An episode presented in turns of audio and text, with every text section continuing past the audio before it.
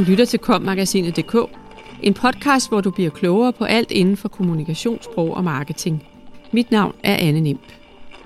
Det offentlige har i over 30 år levet på sproglige myter, der ikke har højnet læsbarheden i offentlig kommunikation.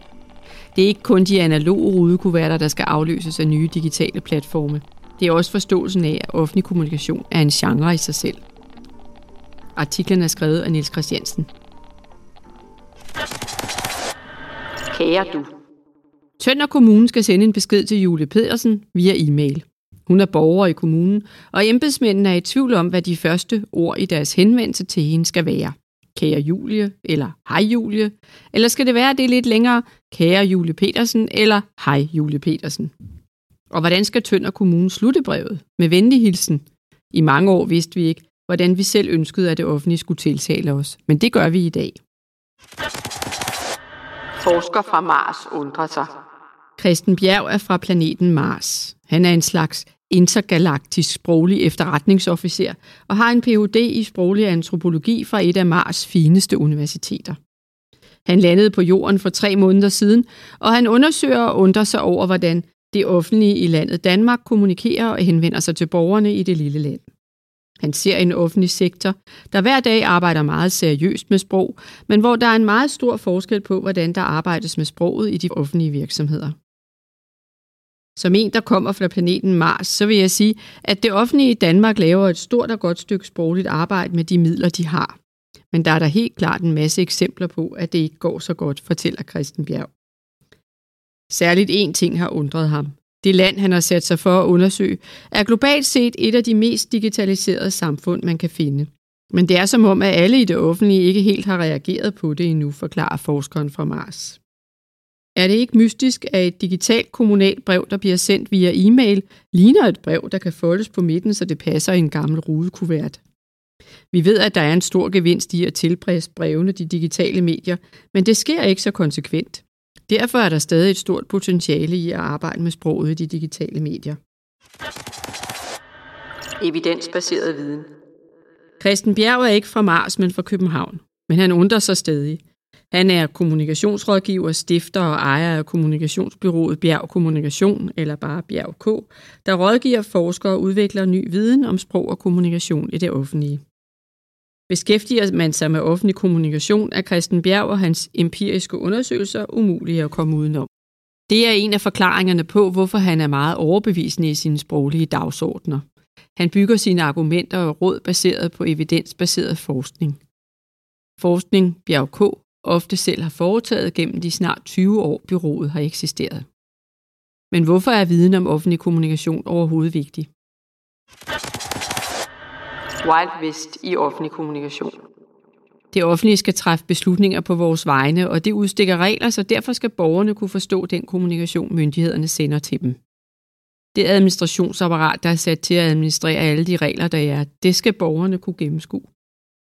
Det handler jo om os selv og vores demokrati, siger Christen Bjerg. I dag findes der ikke nogen klare sproglige retningslinjer, der gælder for alle offentlige myndigheder. De enkelte kommuner kan gøre, hvad de vil, og det samme kan styrelser og ministerier. Der er tale om en autonom regulering af de sproglige retningslinjer i den offentlige sektor.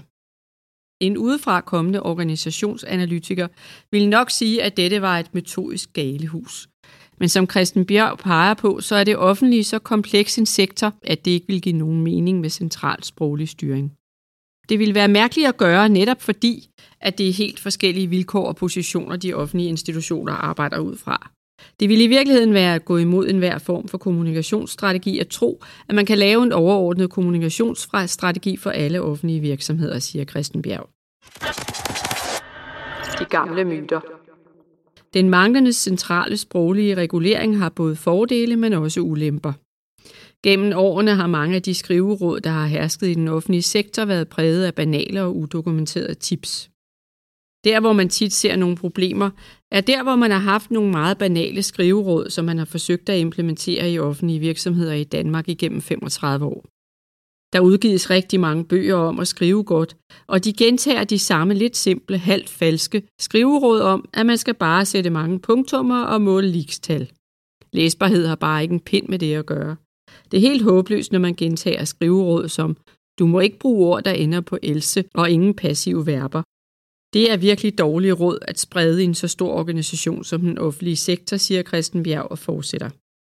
Dansk Sprognævn har lavet undersøgelser omkring det her, og der sker absolut ingenting, hvis man følger disse råd. Der er stadig masser af elser og inger og passiver i de offentlige virksomheder, som har forsøgt sig med skriveguides og kurser i de traditionelle skriveråd. Og det skal der som også være. Så det har været et kæmpe problem, at det har været den slags, man har lært de ansatte i det offentlige, forklarer Christen Bjerg. Læseforskning viser, at læsbarhed handler om, hvordan man bruger sætningsled, og ikke hvilke bøjningsformer ordene har. Bjergs sproglige tilstandsrapport Sproget i det offentlige er dog ikke en trist fortælling om en offentlig sektor, der ikke kan finde ud af at kommunikere. Christen Bjerg mener, at der er en god vilje langt de fleste steder i den offentlige sektor til at servicere borgerne med god kommunikation, og ofte lykkes det virkelig godt. Men der er enkelte bump på vejen, og det er ikke så underligt. Det er ikke nogen nem opgave at arbejde med offentlig kommunikation. Man kan ikke bare fjerne et barn fra en familie og så sige, det er det, vi gør. Man skal være sikker på, at folk har mulighed for at klage, kan gennemskue beslutningsprocessen. Det gør, at offentlig kommunikation er en lidt sværere disciplin at arbejde med end så meget andet kommunikationsarbejde. Han peger på, at der for eksempel i mange kommuners socialforvaltninger sidder nogle virkelig kompetente ansatte med nogle enorme komplekse kommunikationsopgaver. For eksempel hvis de skal ind og undersøge, hvordan et barn har det i en familie.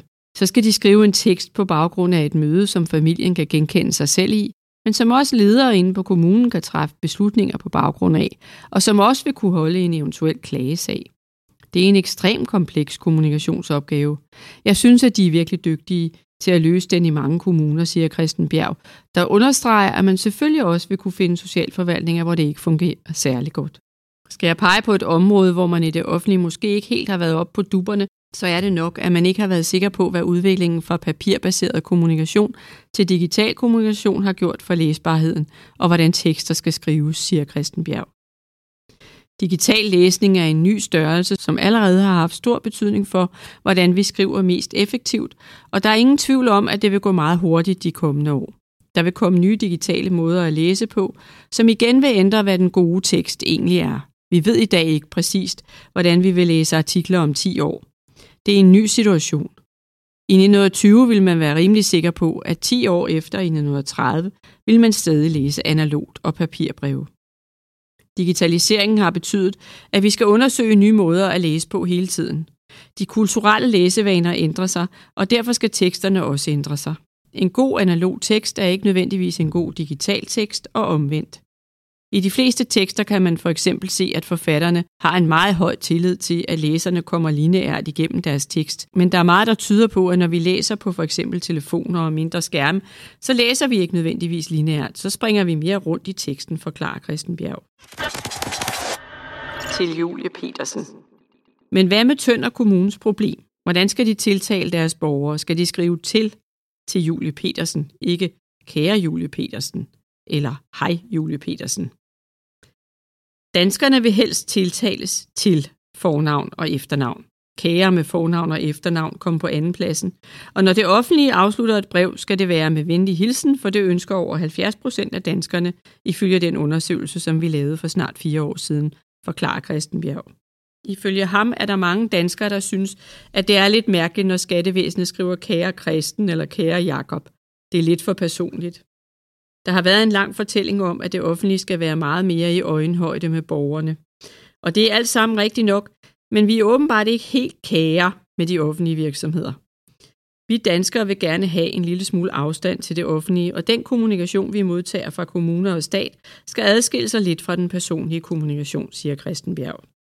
Han mener, at det har mange kommunikationsfolk haft på fornemmelsen, men de har måske gennem tiden fået nogle andre råd, som at de skal skrive kære, og det er der flere sprogpolitikere, der siger, at det bør man gøre. Så var det meget rart efter vores undersøgelse, at vi kunne sige, at nu vil jeg altså tal på det her. Vi har spurgt danskerne og ved, hvad de ønsker. Så burde den ikke være ret meget længere. Endnu en gang fik vi lavet en undersøgelse, som kan besvare de spørgsmål om kommunikation, som alt for længe er blevet diskuteret på mavefornemmelser og holdninger. Du lyttede til kommagasinet.dk, podcasten til dig, som elsker kommunikationssprog og marketing. Subscribe, del og lyt med i næste uge. Podcasten er indtalt af Anne Nimb og Ask Lermand, produceret af Mark Justesen Pedersen og udgivet af Kommunikation og Sprog.